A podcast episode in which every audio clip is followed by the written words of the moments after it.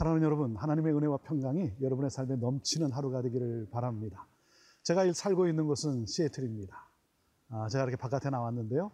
시애틀의 맑고 화창함을 여러분에게 전하면서 오늘 하루도 맑고 화창한 삶을 살아가는 하루가 되기를 축복합니다. 여러분, 기업이 성공하는 데 있어서는 어떤 훌륭한 제품 때문이 아닙니다.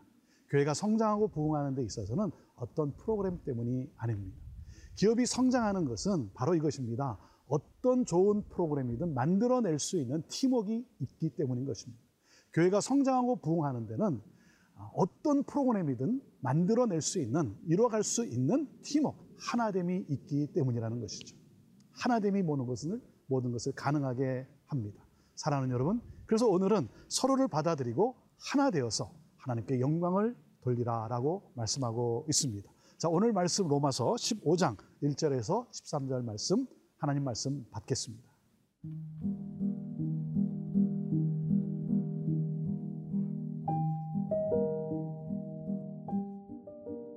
로마서 15장 1절에서 13절 말씀입니다. 믿음이 강한 우리는 마땅히 믿음이 약한 자의 약점을 담당하고 자기를 기쁘게 하지 아니할 것이라. 우리 각 사람이 이웃을 기쁘게 하되 선을 이루고 덕을 세우도록 할지니라. 그리스도께서도 자기를 기쁘게 하지 아니하셨나니 기록된 바 주를 비방하는 자들의 비방이 내게 미쳤나이다 함과 같으니라. 무엇이든지 전에 기록된 바는 우리의 교훈을 위하여 기록된 것이니 우리로 하여금 인내로 또는 성경의 위로로 소망을 가지게 함이니라. 이제 인내와 위로의 하나님이 너희로 그리스도 예수를 본받아 서로 뜻이 같게 하여 주사 한 마음과 한 입으로 하나님 곧 우리 주 예수 그리스도의 아버지께 영광을 돌리게 하려 하노라. 그러므로 그리스도께서 우리를 받아 하나님께 영광을 돌리심과 같이 너희도 서로 받으라. 내가 말하노니 그리스도께서 하나님의 진실하심을 위하여 할례의 추종자가 되셨으니 이는 조상들에게 주신 약속들을 견고하게 하시고 이방인들도 그 긍휼하심으로 말미암아 하나님께 영광을 돌리게 하려 하심이라 기록된 바 그러므로 내가 열방 중에서 주께 감사하고 주의 이름을 찬송하리로다 함과 같으니라.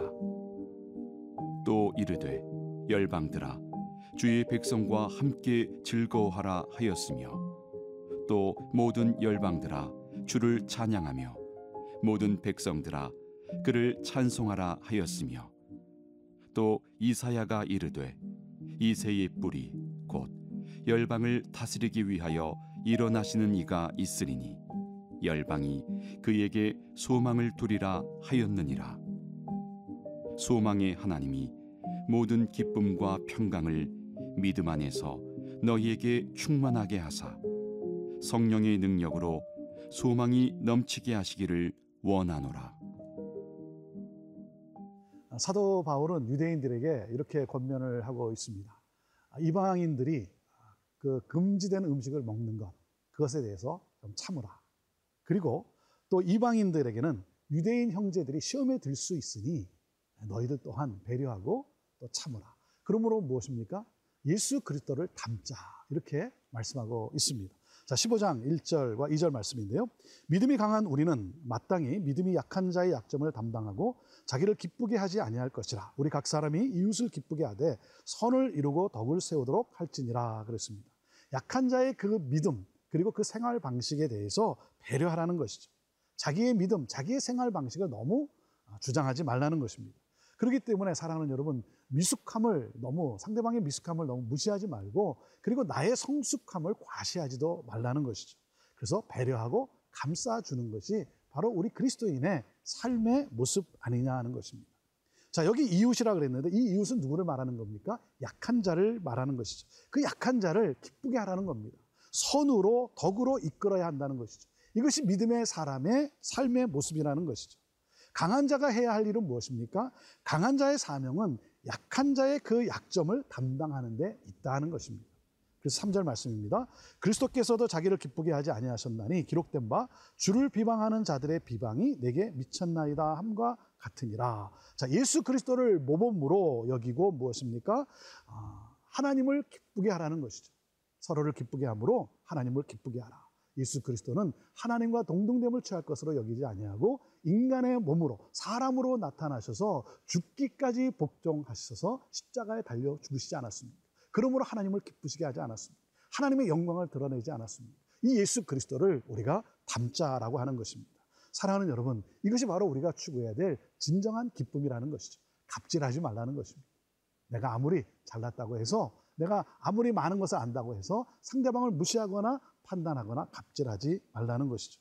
자, 4절 말씀입니다. 무엇이든지 전에 기록된 바는 우리의 교훈을 위하여 기록된 것이니 우리로 하여금 인내로 또는 성경의 위로로 소망을 가지게 함이라 그랬습니다. 성경에는 하나님의 위로와 또 하나님의 인내로 가득하지 않습니까?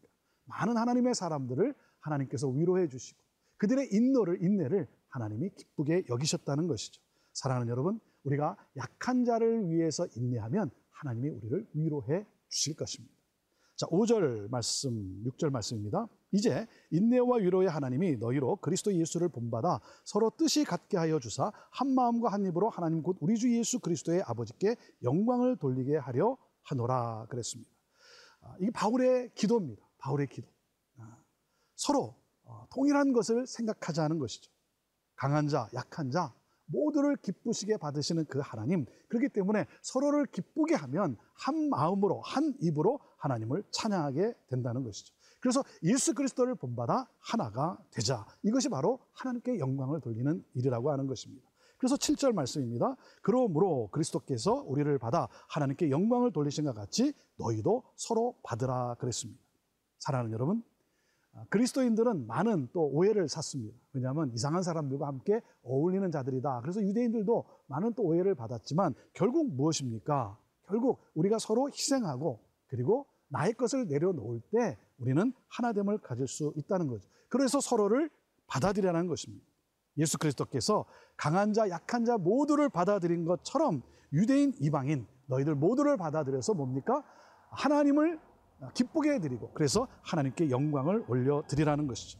사랑하는 여러분, 허물과 죄로 죽을 수밖에 없었던 우리들, 그러한 우리들, 연약한 자를 용납해 주신 우리 주 예수 그리스도, 서로를 용납함으로 하나님께 영광을 올려 드립시다.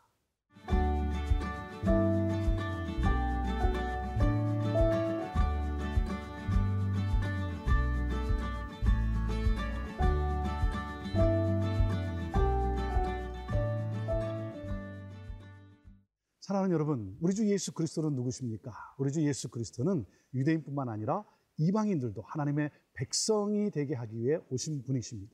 그래서 사도 바울은 구약의 말씀을 인용해서 우리 모두가 유대인이나 이방인이나 하나님께 소망을 두자라고 그렇게 말씀하고 있는 것입니다. 자, 8절, 9절, 그리고 10절에서 12절까지 제가 이 구약의 말씀을 인용을 했는데요. 이것을 쭉 읽어보도록 하겠습니다. 내가 말하노니 그리스도께서 하나님의 진실하심을 위하여 할례의 추종자가 되셨으니 이는 조상들에게 주신 약속들을 견고하게 하시고 이방인들도 그 국률하심으로 말미암아 하나님께 영광을 돌리게 하려 하심이라. 기록된 바 그러므로 내가 열방 중에서 주께 감사하고 주의 이름을 찬송하리로다 함과 같으니라. 또 이르되 열방들아 주의 백성과 함께 즐거워하라 하였으며 또 모든 열방들아 주를 찬양하며 모든 백성들아 그를 찬송하라 하였으니 12절입니다. 또 이사야가 이르되 이새의 뿌리 곧 열방을 다스리기 위하여 일어나시는 이가 있으리니 열방이 그에게 소망을 두리라 하였느니라 그랬습니다. 자, 아, 이스라엘이 하나님의 백성이 된그 징표가 뭡니까? 할례입니다. 그래서 하나님이 이스라엘을 자기의 백성으로 삼으셨다라는 것을 할례를 통해서 그 보여주신 것이죠. 예수 그리스도께서 할례를 받으셨습니다. 하나님의 백성인 이스라엘, 유대인들을 구원하기 위해서 우리 주 예수 그리스도께서 유대인으로 오셨어요. 그러므로 말미암아 하나님께서 언약하신 그 약속을 또한 확증해 주셨습니다. 여기 할례의 추종자가 되셨다라는 것은 할례의 종이 되었다는 거죠. 할례의 종이 되었다는 말은 무슨 말입니까? 율법의 종으로서 율법을 완성하셨다는 것입니다. 그래서 이스라엘은 하나님의 언약을 통해 하나님께 소망을 두게 되었고 그리고 뭡니까? 이방인들은 하나님의 국률하심을 따라 바로 하나님께 소망을 두게 되었다는 겁니다. 이스라엘은 유대인은 하나님의 언약을 따라 유대인은 그리고 이방인은 또 뭡니까? 하나님의 국률하심을 따라 하나님께 소망을 두게 되었다. 그래서 유대인과 이방인이 함께 하나의 공동체를 이루고 그리고 하나 하나됨을 이름으로 말미암아 하나님을 찬양하는 것 이것이 바로 하나님의 구원 계획이요 하나님이 기뻐하시는 일이라고 하는 것입니다. 그래서 이제 13절에 기도로 마무리를 하고 있습니다. 소망의 하나님이 모든 기쁨과 평강을 믿음 안에서 너에게 충만하게 하사 성령의 능력으로 소망이 넘치게 하시기를 원하노라 그랬습니다. 예수 그리스도와 성령을 통해 소망을 갖고 평강과 기쁨의 삶을 살게 하여 주옵소서. 그렇게 기도를 하고 있는 것입니다. 사랑하는 여러분, 진리 안에서 우리가 누리는 기쁨, 이 영원한 기쁨을 누리게 되기를 바랍니다. 이것이 바울의 기도예요. 바울은 누구였습니까? 정통 유대인이었어요. 정통 유대인. 그런데 그가 예수 그리스도를 만나고 변화되지 않았습니다. 그리고 이방인에게 복음을 전하는 사도로 나아가지 않습니다. 왜 그렇습니까? 이것이 바로 하나님의 뜻이에요.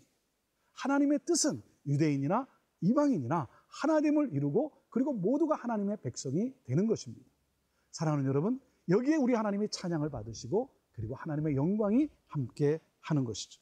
그렇기 때문에 우리가 서로를 대할 때 여러분 무엇을 배려해야 합니까? 자, 오늘 내가 상대방을 위해서 어, 내가 포기해야 될 것은 무엇일까요? 연약한 성도, 아직 믿음이 아직 적은 성도들이 실족하지 않게 하기 위해서 내가 참아야 되고 그리고 포기해야 될 것은 무엇입니까? 사랑하는 여러분, 하나님의 뜻을 따라 살아가기에 힘쓰는 그러한 우리 믿음의 성도들이 됩시다. 그러므로 무엇입니까? 하나님 나라의 삶을 우리가 함께 살아가야 되는 것 아닙니까? 예수 그리스도를 본받아. 예수 그리스도를 본받아. 자, 성도의 정체성은 무엇입니까? 성도의 정체성은 약한 자의 약점을 담당하는 사람입니다. 그리고 성도의 이 존재 이유는 뭡니까? 우리가 존재하는 이유는 나를 기쁘게 하는 것이 아니라 하나님을 기쁘게 하는 데 있다는 것이죠. 그래서 우리는 서로를 섬기는 것입니다. 바로 복의 근원의 삶을 살아가는 것이죠. 사랑하는 여러분, 서로 받아들이고 그리고 하나 되어서 하나님께 영광을 올려드리는 그런 오늘도 승리하는 삶을 살아가는 저와 여러분 되기를 주님의 이름으로 축복합니다. 하나님은 여러분을 사랑하십니다. 하나 되게 하셨습니다. 하나됨을 힘써 이루어가는 믿음의 성도들 되기를 바랍니다.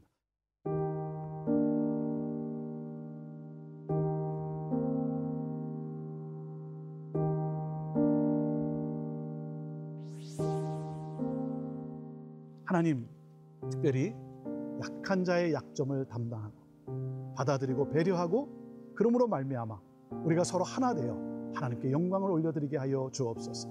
유대인뿐만 아니라 이방인들 모두가 하나님의 백성이 되기를 원하시는 이 하나님의 구원 계획 예수 그리스도를 본받아 하나님을 기쁘게 해드리고 그러므로 말미암아 하나님의 영광이 온 열방에게 나타나게 하는 그러한 우리들 되게 하여 주옵소서. 예수님의 이름으로 기도합니다. 아멘.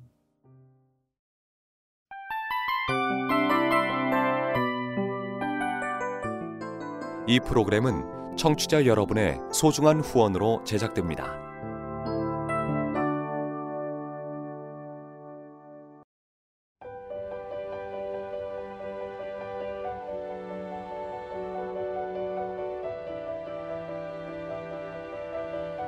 세상에는 수많은 교회들이 있지만 더 깊이 있는 말씀 강해를 찾기 위해 크기로만 교회를 선정하지 않습니다.